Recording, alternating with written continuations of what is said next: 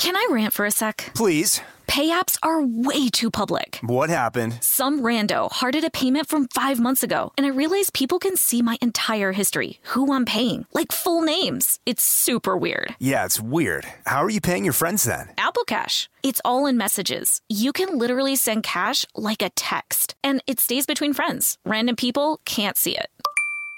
Did you just pay me a dollar on Apple Cash? Shh. Services are provided by Green Dot Bank, member FDIC. Terms apply. This podcast is brought to you by Kim Crawford Wines. Kim Crawford invites you to savor amazing with a chilled glass of New Zealand's finest, named in the Wine Spectator Top 100 list four times. Every sip of Kim Crawford Sauvignon Blanc is filled with tropical fruit flavors like passion fruit and citrus to help you experience golden hour how you see fit. Visit kimcrawfordwines.com to learn more and find Kim Crawford wine near you. Savor amazing. For those 21 and over, please savor responsibly. Constellation Imports, Rutherford, California. This episode is brought to you by PNC Bank, who believes some things in life should be boring, like banking. Because boring is safe and responsible, level headed and wise. All things you want your bank to be. You don't want your bank to be cool or sexy. Sexy is for 80s hair bands, not banks. That's why PNC Bank strives to be boring with your money so you can be happily fulfilled with your life. PNC Bank, brilliantly boring since 1865. Brilliantly Boring Since 1865 is a service mark of the PNC Financial Services Group, Incorporated. PNC Bank, a National Association member FDIC.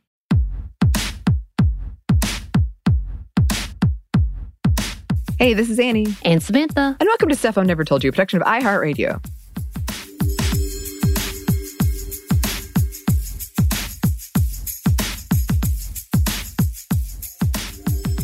And it's time for another female first, which means we are once again thrilled to be joined by the amazing, fantastic Eves. Welcome, Eves. Hello, hello. Hi, how are you? How have you been? I am doing very well. I don't know what to say. It's hot outside. I'm trying to stay, you know, outside as much as possible without melting, Mm-hmm. which has been possible so far. So I'm excited about that. But, you know, Wow, that's a skill. How have you been pulling that off? pretty well. You know, I mean, staying in the shade a lot. I was. I was like outside in the car yesterday saying how if this feels impossible. Like I am not even that close to the equator and the sun is that far away from me and it's this hot. It doesn't really make any sense, but it's good. you know, I was gonna I was gonna say I prefer this to being cold, but I, I feel like that also that has a little bit more meaning because of climate change. you know, Right, like things are going in a certain direction. So I had to double I had to think about that again for a second. Wow. Yeah. I mean, true, true. I've been like the opposite. I prefer the cold and I've gone outside very, very little, um, which makes me sad because I do love going outside. Uh, Yeah. But I, I mean, I'll be out there for like a minute and I, oh no, what is this? Mhm. Go back inside. Does not compute. mm-mm, mm-mm. What about you, Samantha? What are your thoughts? Oh, yeah. Well, I'm on the same lines with Eves. I don't want to say it too loudly either because I feel like when we do, uh, especially in Georgia, the climates really test you. Like, yeah, Mm. you think you want to be warm, but but as we speak, I'm a little cool right now to the point that I'm like, where's my blanket, which I have all, Mm. all year long in my office. So you know. But yes, it's definitely been um, one of those times where it's like, yeah, but I don't love sweating either. So which is it? it's a delicate balance. It's a delicate balance for sure. Well, I am very, very excited to talk about who you brought today, Eves. It's a very compelling story. But before we get into it, I'm just curious where you both lie on like the singing scale. Like, how do you rate yourself? Do you enjoy singing? Did you ever think you were going to be a singer? Samantha, do you want to go? That's funny. As our listeners pretty much know, I do love to just randomly sing. Uh, do I Mhm. think I'm great at it? No. Do I think I can hit a tune? And am I okay with uh, harmonizing? Yes. That's how I would keep it. Did I think I could be a star? Once upon a time, especially when, you know, Whitney came out with her bodyguard soundtrack, I'm like, yeah, I definitely could hit these notes. By the way, I could not. I could not. Uh, but I really wanted to try at that point in time um, and had those small dreams of like, maybe I could be a singer. At least I could do the harmony, the background vocals, but that's about it. And yeah, now that I'm getting older, I'm like, oh no, yeah, I definitely couldn't do that. Mm-hmm. I think singers are really amazing. And I'm all, honestly just so often astonished at how many people can sing, but it's not their careers, but like can like blow people out of the water when it comes to singing. I yeah. am not one of those people. I took chorus for about a year or something like that in elementary school. And I honestly have no idea why I was in it. I think it was probably just because my mom put me in it, but I wasn't particularly great at singing. And I think that I can hold a note decently well, but I I know that I don't have it because I've heard people, plenty of people who have it, and I ain't got whatever that is. Um, so yeah, I sing in the shower. I sing along with songs. Like I sing in the car. I love singing. Like it feels great. It feels expressive, and I like the way it makes me feel. And sometimes I will even record myself singing and listen back to it and say, how do I sound like I think I sound? Because I'm always very curious because like I feel like I sound okay, but do I mm-hmm. really? So I'll do that sometimes. And I'm like, oh, okay. Mm. That's how I feel about it. It's basically yeah. just, mm, okay. And then I move on. So no, definitely not any significant or noteworthy history of singing in my life. I love that. Uh, I too, I like singing like in the car, around the house. I love a good karaoke. Um, I don't think I'm very good, but I have fun. Uh, I used to think I I used to think when I was a kid that I was a good singer. And I would sing in the shower and be like, oh, this melodious voice. Now I don't think that. So I'm wondering if that's a shift in confidence or like perception. Like when I was a kid, I was like, oh, yeah, I'm good. And now I'm like, let's temper the truth, temper with the truth. I don't know. Um, I, I mean, I, but I never, I used to think I could be like a big time actor. I never thought I could be a singer. There was never a moment where I was like, I'm that good. But I did, I was jealous of it. I was really jealous mm-hmm. of people who could sing. And I had friends yeah. who could just, yeah, they would nail it. And they made it look so easy. Mm-hmm. Like, why can't I do that? it's a talent, it's a skill. Um, yeah. But yeah, I do enjoy it.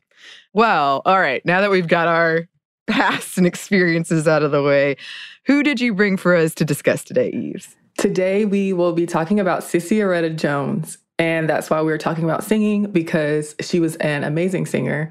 And even so, there were still a lot of people who criticized the way she sang or her ability in singing. But she was the first Black American woman to headline a concert at Carnegie Hall. So we'll be going through her history. It was long, it lasted many decades, and it was very storied. And she traveled a lot, she toured a lot. So I'm excited to talk about her today. She is, like so many of the people we talk about on other episodes of Female First, a person whose popularity or interest has waned over the years posthumously after her death. During the time she was alive, she had a lot a lot of fame in many places around the world, but her notoriety after she died did wane a little bit and then she came back into the view um, of the mainstream in certain ways. So yeah i'm excited to talk about her and share her story with everyone. Yes yes um, we're very excited to to hear it too. And i'm glad uh, she's getting more attention lately because it was just she did so much and it was just kind of tragic that yes. disappeared and you can't find any recordings yeah. of her um so i'm glad people are some people have been just fighting for so long like do not forget this person do mm-hmm. not forget what she did. And i'm glad more and more people are like catching on and hearing this story and you have brought it to share even more so yeah. makes me happy yeah. Yeah shout out to all the biographers who do the hard work of making sure that these people's names stay in people's minds and in people's hearts over the years so really grateful for all, all of them obviously so yes. yeah, we'll get into her story. She was born Matilda Sissieretta Joyner in Portsmouth, Virginia, not long after the end of the Civil War in 1868 or 69. She was the oldest of three children born to her parents, but her siblings died when they were very young. Her father was Jeremiah Malachi Joyner, and he was born into slavery in North Carolina. And when she was born, he was a carpenter and a pastor, as well as a choir leader at a church. Her mother was named Henrietta, and she did laundry and she sang in the choir as well. And she was also from North Carolina. In her early life, Sissieretta was called Matilda, her first name, and also called Sissy. And they moved to Providence, Rhode Island, to the east side of the city. Not long after they moved to Providence, though, Henrietta and Jeremiah did stop living together. Henrietta was played a huge role in Sissieretta's upbringing, and they made money by doing laundry, and she would iron in her home. And around 1889, the Sissieretta's parents divorced. But she was already singing at a young age. She sang at school and at work. And as a teenager, she began attending the Providence Academy of Music. Pretty early on, she married David Richard Jones, who was a hotel porter. That was 1883 when they married. And marriage records said that she was 18 and he was 24, but they were likely both a few years younger than that. And in April of 1884, their daughter Mabel was born. So she, Sissieretta, began singing at more church concerts and performing with groups here and there. In 1885, she performed with Flora Batson, who's another big name in the singing community. She was a well known Black concert singer. And Jones also sang a solo in a play featuring Black actor John A. Arneaux as King Richard III that year. And later that year, it was kind of a big deal when she sang in a concert at the Providence Music Hall starring Marie Selika or Selika. I'm not exactly sure how to pronounce that part of her name, but she was a black vocalist. And she also had a first. She was the first black artist to sing at the White House. But sadly, Jones's daughter Mabel did die when she was two years old, which had an emotional toll on her and affected how she showed up for her career. But she did go back to singing and she performed more with Flora Batson. And she studied, may have studied either at the Boston Conservatory of Music or the New England Conservatory of Music, but it does seem like she studied in Boston in the late 1880s. So she had a concert tour starting in early 1888 for cities in the New England area and she signed a contract with a management firm called Abbey Schoeffel and Grau. I feel like my German is my German is not the best, so please forgive me for that. She went on a tour of the Caribbean and South America with a company of Black American singers called the Tennessee Jubilee Singers. So this is she's still very young, but she's already doing a lot of traveling with her singing career and getting really invested, involved in it, and working with a lot of different people. Um, and it's unclear who was the, the very first person to call her this, but several newspapers did refer to her as Black Patti. And those newspapers said that her managers called her Black Patti, which um, I, I, wasn't there, but mm-hmm. to have my manager call me by some weird personification of somebody else. It, I just feel like that's very strange in practice, but mm-hmm. apparently that's what those newspapers said. This was a reference to Adelina Patti, who was a really popular opera singer in the 19th century. And they called Jones that for the rest of her career. You'll see this referred to in articles about her and in advertisements about the work that she was doing her being called the Black Patti. And she even referred to herself as that. But she did say that she didn't care for the moniker. Um, she said in the Detroit Evening News, quote, I am afraid people will think I consider myself the equal of Patti herself.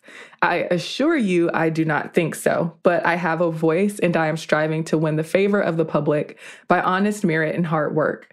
Perhaps someday I may be as great in my way, but that is a long way ahead, a long way ahead.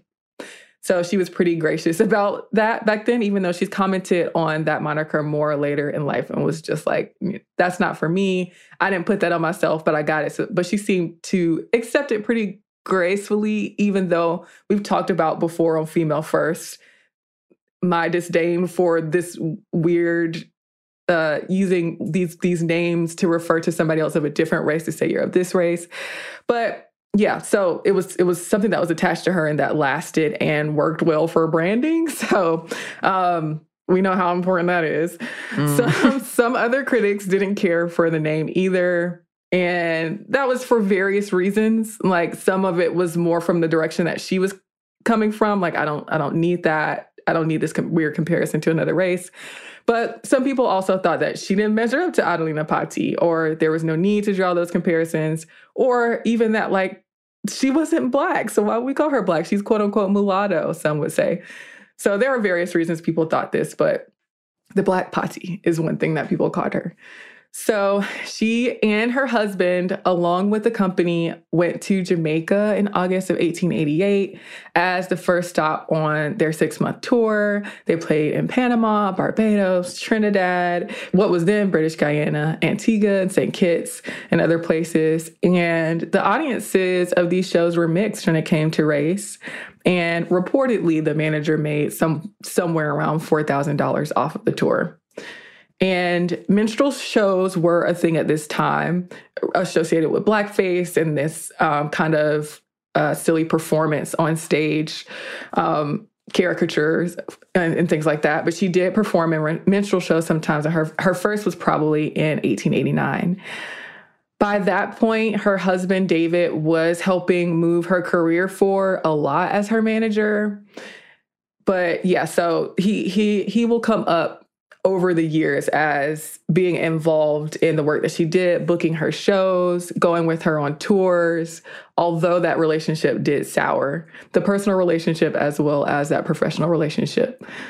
And Sissieretta, as part of another troupe, later went back to the Caribbean and to South America, visiting places like Haiti, Cuba, Grenada, and St. Thomas. But this time was a little bit different than the other time. Um, her husband and a black woman who was a former newspaper reporter named Florence Williams managed the tour. Um, reports of their shows overseas were sent back to the States, and that helped grow her reputation. And she talked about how she had gotten all of these gifts from people around the world in the countries that she visited. So, this one thing that comes up in her story a lot is a tiara that she got with diamonds in it. She got money, she got gold medals and various gems. And I you can, although we don't have recordings of her, everybody can go look at pictures of her online. They do exist, many of them, and they're really fun to look at because she looks very grand. She looks very regal in a lot of the pictures because she's wearing these long flowing gowns and dramatic capes and in she you can also see her wearing all of her medals which is it feels like the ultimate flex to me for her to put all of her medals on her chest and take a picture like that. But it's just reflective of this part of her history that we're reading about and learning about and hearing. Like she got all these medals which can sound very like we're trying to impress a certain thing upon her biography that wasn't necessarily there but she really did get these medals and she showed that she got these medals and there's actual documentation of that that we can see today. So i think that's pretty cool but anyway, all of this happened by the time she was in her early 20s, just for context. So she was doing a lot and going a lot of places, clearly working very hard.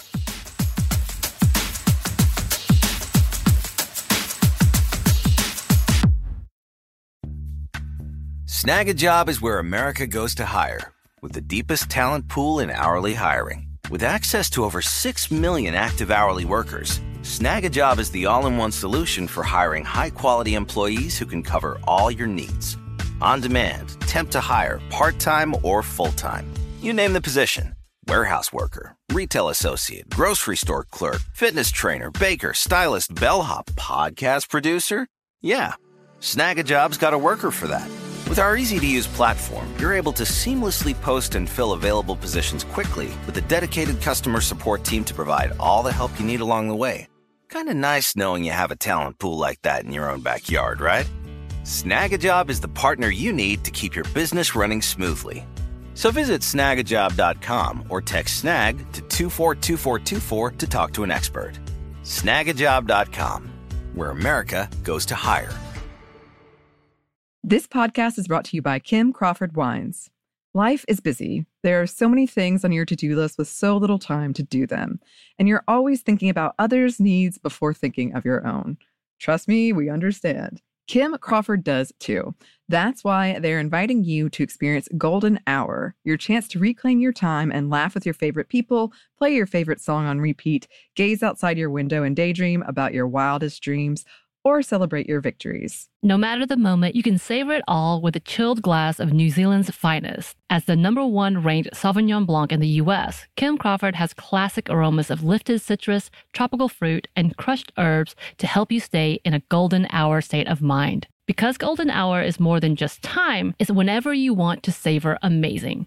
Visit kimcrawfordwines.com to learn more. That's kimcrawfordwines.com to find Kim Crawford wine near you. Savor amazing. For those 21 and over, please savor responsibly. Constellation Imports, Rutherford, California. This episode is brought to you by PNC Bank, who believes some things in life should be boring, like banking. Because boring is safe and responsible, level headed and wise. All things you want your bank to be. You don't want your bank to be cool or sexy. Sexy is for 80s hair bands, not banks. That's why PNC Bank strives to be boring with your money so you can be happily fulfilled with your life. PNC Bank, brilliantly boring since 1865. Brilliantly Boring Since 1865 is a service mark of the PNC Financial Services Group, Incorporated. PNC Bank, a National Association, member FDIC.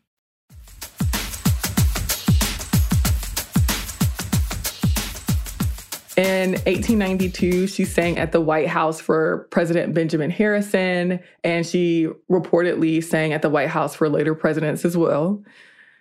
That same year, she was in an event called the Grand Negro Jubilee at Madison Square Garden. It was in a large venue. It has these mixed race audiences, and she appeared as this prima donna in the show, and she garnered a lot of US attention for it. She later said about this appearance, quote, I woke up famous after singing at the garden and didn't know it. So this clearly was a pivotal point in her story and her becoming this little, kind of larger than life figure that she became. So in June, she and her husband signed a contract with the manager named James B. Pond.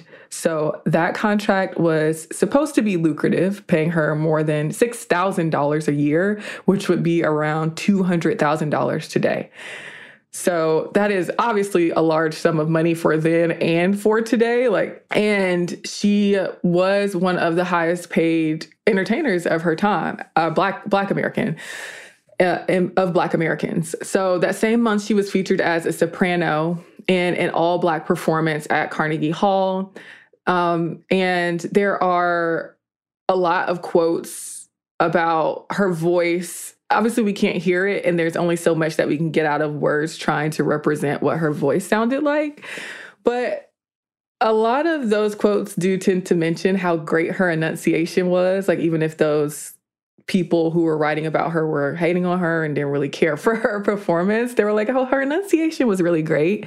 And some of them would compare her voice to angels and birds which is an obvious comparison because the song birds exist so it makes sense. Um, but yeah so um, they also mentioned her manner in speaking to people. They would say things like she's very lovely and that she is a good conversationalist so apparently people did take pretty well to her demeanor outside of the stage but that makes sense as well because it's all fitting as part of the work that she was doing and the demeanor that she was expected to carry in front of these large audiences at the time.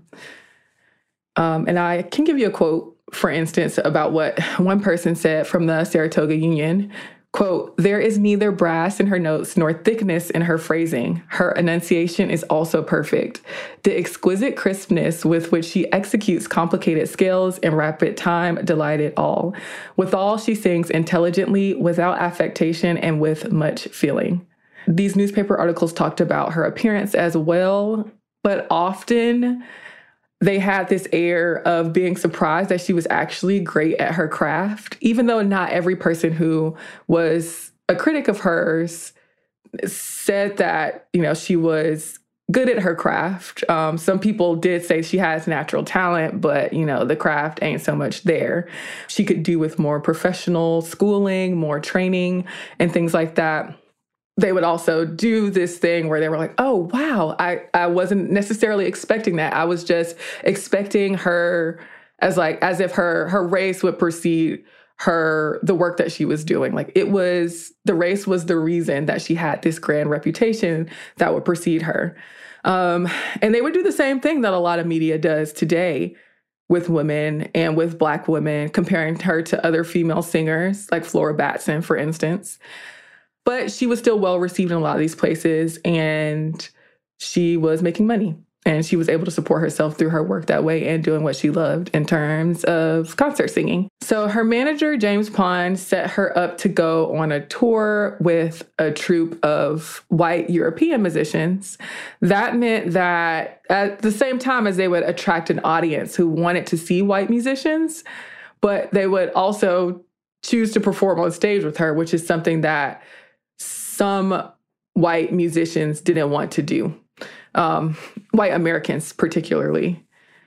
Um, and under Pond, she was mostly performing for white audiences, which up until that point, her audiences were mostly black. So she's saying with a bunch of different people, like it would be an exhaustive list to go through all of the concerts that she did. It was just so many over the years and with so many people but she would continue to do voice lessons. Um, for years, she did them with Luisa Cappiani, who was a voice teacher from Austria and lived in New York City.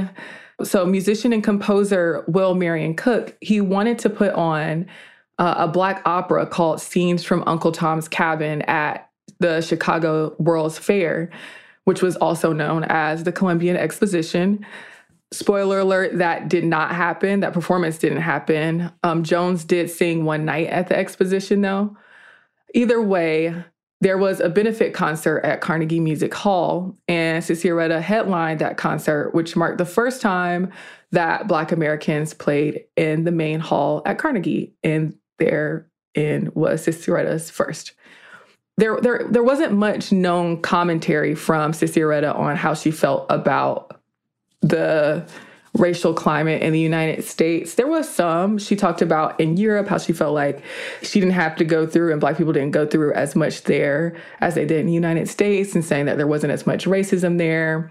She did comment on things like uh, when she how she thought it was unreasonable at these segregated shows where black people would be confined to the gallery and white people were able to sit in the orchestra even if that didn't really make sense because there were all these seats in the orchestra and the while the gallery was packed and they were having to turn people away from that. And also along the way, things would happen even when they were on their tours outside of the United States of where they had difficulties finding hotels and getting turned around from hotels when she was having to hop from place to place um, and stay in hotels along the way. But either way, David booked concerts for her and Pond booked concerts for her. And at a certain point, there was controversy over that because when David booked some contracts concerts for Arreta, Pond said that they had violated their contract. So he sued them, and he even said that Arreta refused to sing the concerts that he booked. And they had a bunch of back and forth over that. There was a whole court case with a lot of dealings. And Arreta wanted damages of $5,000, saying that nobody had been abiding by this contract that they had initially agreed to in the first place. Like that was basically null and void after a certain point. And an initial ruling did go into her favor, her and David's favor. But then another one right after that went into Pond's favor with a different judge. And David couldn't book Sissieretta to sing at that point, and gigs could only be booked under Pond's management. The judge basically deemed her ungrateful um, for all that Pond had done for her hugely successful career. And yeah, but so there was this contention between her and her manager over this point. And Pond did stop being her manager in mid 1894 anyway, and Rudolph Voelckel would soon manage her for the rest of her career, not long after that. So her career continued to be successful, but that was kind of a contentious split between her and a person who seemingly did have play a huge role in her growing into this large name that she was. So that's pretty complicated, but yeah, she toured Europe for most of 1895. She went to places like Germany, England, France, and Italy. And at a certain point, she began appearing in more vaudeville shows when she got to the U- back to the U.S. there weren't as many concert opportunities for her at this point, and this enigma and mystery around Black prima donnas at that point was kind of fading. But she moved into a career as the star of the Black Patti Troubadours. Their shows were a mix of comedy, of vaudeville, opera, and burlesque. And they would sing quote unquote coon songs, which was a thing at the time, um, and have all these skits as part of this super long, hours long show. And then Sissieretta would close them out with this grand operatic performance.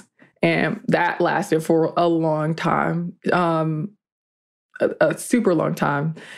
And in 1898, like I alluded to earlier, she did file from for divorce from David, saying that he neglected to support her, he was cruel to her, and he had quote unquote continued drunkenness. And she wanted her old last name back. She wanted Joyner back, and they granted her that, though she did continue to use Jones in her stage name. And the Black Patti Troubadours eventually changed their name to the Black Patti Musical Comedy Company, but that didn't last too long and they broke up in 1915. She had a, a, a lot of travels over her life and did a bunch of shows while she was part of it would be impossible to condense her story with the, the troubadours into such a short space because she did so many shows. A lot of them were these one off nights. Sometimes she would do week long engagements in places. She went everywhere. She was in San Francisco. She was in Atlanta. She was in the Northeast. She was all of these places that she would tour with them and got good reception, got different positive and negative reviews in the press and a lot of deaths within the troubadours because these were these were huge performances with a lot of people in them, dozens of people. Um, so she was also surrounded by things like that drama with people who wanted certain kinds of ownership and credit over things that were happening in the show, and a split between the managers who were over the troubadours and them going their own separate ways. So, all of those things that you would expect with something involving so many people and is an artistic endeavor and happens in so many different places, and mind you, is occurring while all of these turbulent and like, um, just really dramatic things are happening in the United States and in the world. Wars are happening, a lot of technological advancement, like cars being created. Um, planes, you know, all of these things are happening while she is going through all of this. So she did end up returning to Providence and taking care of her mother after that split with the Troubadours. Her mother was sick. Um, there was a period when, toward the end of her career with the Troubadours, when she got ill as well. After she returned to Providence, she stopped performing on stage and she ended up selling a lot of her jewelry and property to support herself. She died in 1933. And I think her story is very fascinating in terms of what she was able to do at that time and how conf- how much confidence she had. And I really wish that I could hear her voice just so I could like hear what everyone else was hearing at the time and were so impressed by and that so many people had opinions about. But it does feel like her story is so bittersweet because she there's this feeling of she didn't leave this world with much, but that she left it with a lot. Um, I don't know her character personally, but from the way it's described, it seems like at the end of her life, she was the same as she was throughout the rest of her life.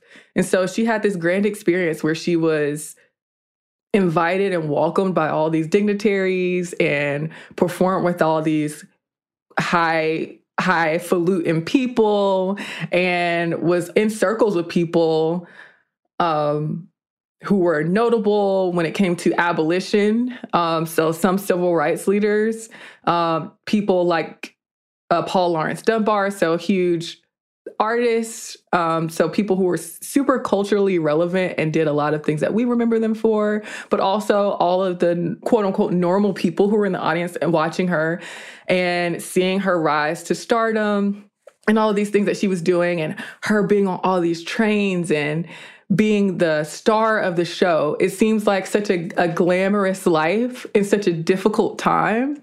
It, I just have a lot of complicated feelings around it because she seemed to be characterized as this person at the end of her life who was a lot more mellow and calmer, like keeping things a lot more low key at the end of her life than she did before. Like she was just she the neighborhood kids knew her and and would come over and artists would visit her home and she would be in her garden and she was respected a little bit well respected and feared a little bit and um but also the modest and economics for the way that her money was at the time, all the savings that she had burned through and having to sell these things and make deals with people to be able to afford things and take care of her mother. And she died not long after her mother died, actually. So yeah, it leaves me with this very bittersweet feeling of this very this life full of riches in so many ways that didn't necessarily end in riches, but I'm hesitant to say like she died in poverty because she didn't die in poverty. She lived a life of wealth in so many ways that are more than just the tangible ways that are related to like her monetary things, her belongings, and the, the things that, you know, one could put their hands on and say that that has a certain value. Like her life definitely had value outside of those things. And, you know, that's why I like, I am you know, grateful to be able to share her story and share so many of these stories. Um, but a headstone wasn't put on her unmarked grave until 2018. And yeah, like like Annie said earlier, there are no no no recordings of her singing, and people are you know still hopeful that that will turn up one day because even though there was a a Black Patti record label, she didn't really have anything to do with that. Uh, yeah, but that's her story and I'm happy to share it.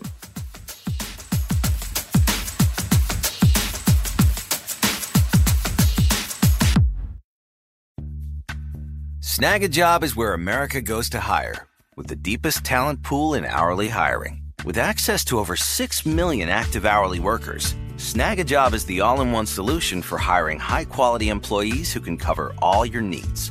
On demand, temp to hire, part time or full time. You name the position warehouse worker, retail associate, grocery store clerk, fitness trainer, baker, stylist, bellhop, podcast producer? Yeah, Snagajob's got a worker for that. With our easy to use platform, you're able to seamlessly post and fill available positions quickly with a dedicated customer support team to provide all the help you need along the way. Kind of nice knowing you have a talent pool like that in your own backyard, right? Snagajob is the partner you need to keep your business running smoothly. So visit snagajob.com or text snag to 242424 to talk to an expert. Snagajob.com, where America goes to hire. This podcast is brought to you by Kim Crawford Wines. Life is busy. There are so many things on your to do list with so little time to do them. And you're always thinking about others' needs before thinking of your own. Trust me, we understand. Kim Crawford does too. That's why they're inviting you to experience Golden Hour, your chance to reclaim your time and laugh with your favorite people, play your favorite song on repeat, gaze outside your window and daydream about your wildest dreams, or celebrate your victories. No matter the moment, you can savor it all with a chilled glass of New Zealand's finest. As the number one ranked Sauvignon Blanc in the US, Kim Crawford has classic aromas of lifted citrus, tropical fruit, and crushed herbs to help you stay in a golden hour state of mind. Because golden hour is more than just time, it's whenever you want to savor amazing. Visit kimcrawfordwines.com to learn more. That's kimcrawfordwines.com to find Kim Crawford wine near you. Savor amazing. For those 21 and over, please savor responsibly. Constellation Imports, Rutherford, California.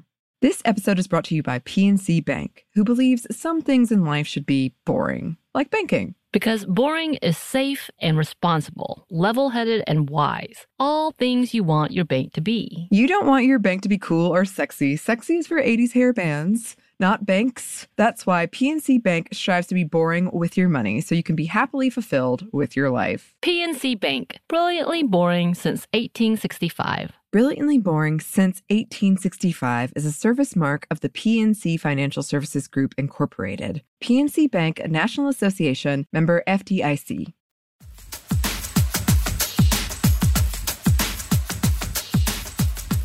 Um, we're happy as always that you brought it to us and you did all this work and you put it together in such a great way. Uh, it is, it's an amazing, amazing story. Um, and there's so much, like you said, like this is a condensed thing, but there's so much that she did that was fascinating. And it's like hard to, I, I kept finding all these other rabbit holes I wanted to go down, like, oh, I want to hear more about this or learn more about this in her life um, and all of her accomplishments. And then I don't know, when I was reading it, I, I'm glad you put, you, you had, you shared your conflicting feelings around it because I was like, wow, she was buried in an unmarked grave after all of this. Yeah.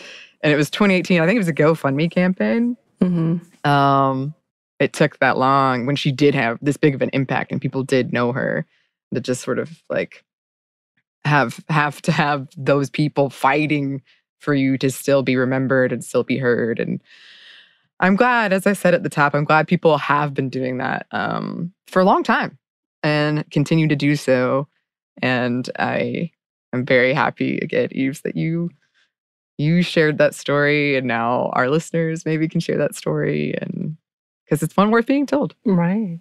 Maybe someone can find a recording. I'm thinking maybe somewhere in Europe yes. a hidden recording of her grand tour that now that needs to be discovered. The HBO miniseries you keep bringing up.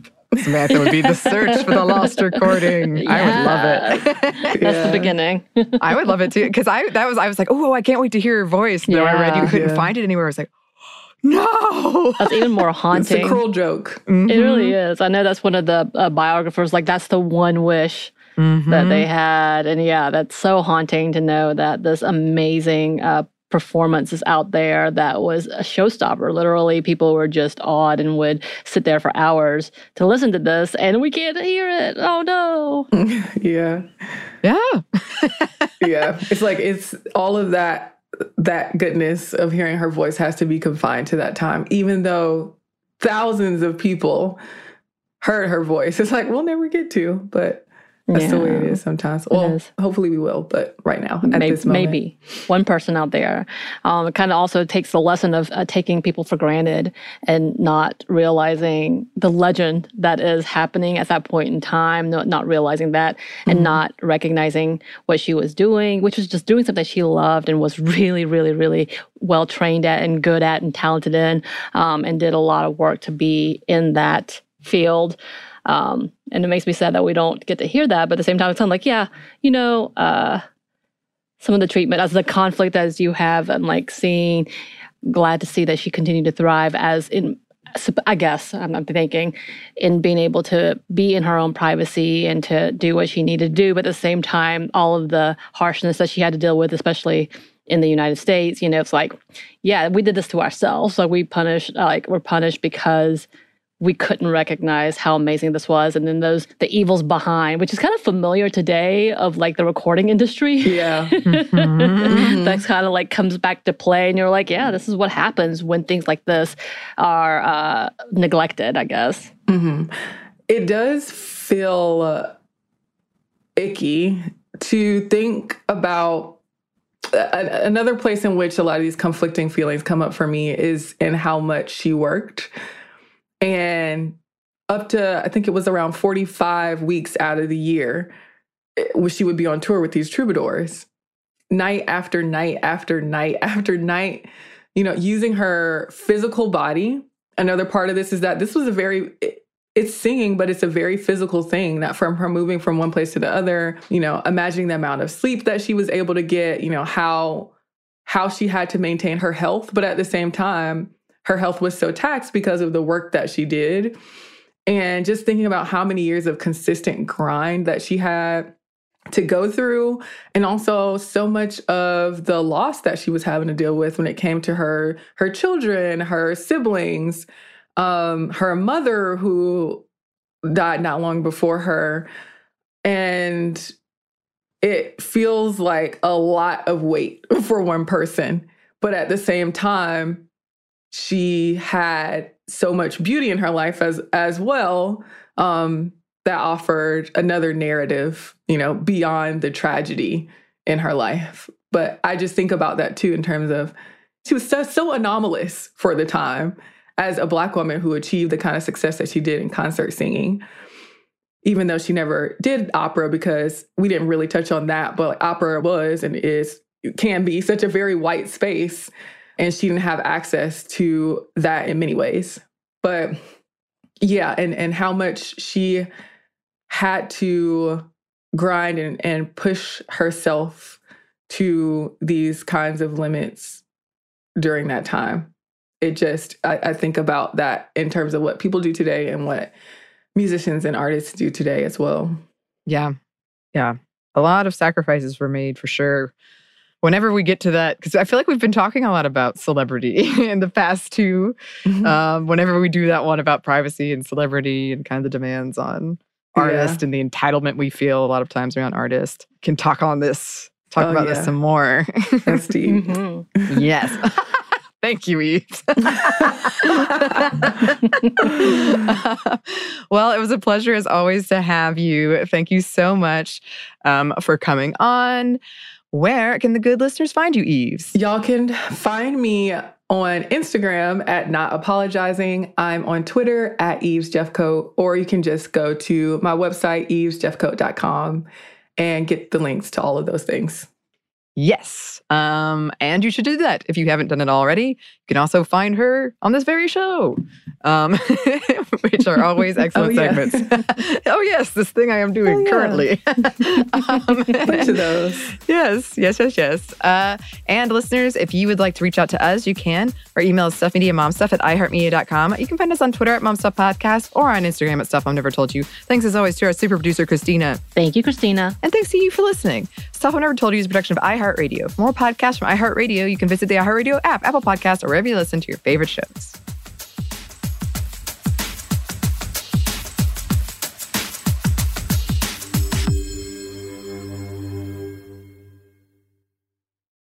This podcast is brought to you by Kim Crawford Wines. Kim Crawford invites you to savor amazing with a chilled glass of New Zealand's finest, named in the Wine Spectator Top 100 list four times. Every sip of Kim Crawford Sauvignon Blanc is filled with tropical fruit flavors like passion fruit and citrus to help you experience golden hour how you see fit. Visit kimcrawfordwines.com to learn more and find Kim Crawford wine near you. Savor amazing. For those 21 and over, please savor responsibly. Constellation Imports, Rutherford, California. This episode is brought to you by PNC Bank, who believes some things in life should be boring, like banking. Because boring is safe and responsible, level headed and wise. All things you want your bank to be. You don't want your bank to be cool or sexy. Sexy is for 80s hair bands not banks. That's why PNC Bank strives to be boring with your money so you can be happily fulfilled with your life. PNC Bank, brilliantly boring since 1865. Brilliantly Boring Since 1865 is a service mark of the PNC Financial Services Group, Incorporated. PNC Bank, a National Association member FDIC. The state of Tennessee is one of the few places where the sounds are just as breathtaking as the sights. Whether that's live music at a historic music venue, the crack of an open fire at a campsite in the wilderness, or hearing kids laughing as they explore what's right around the bend, Tennessee just sounds perfect. Start planning your trip at tnvacation.com. Tennessee sounds perfect.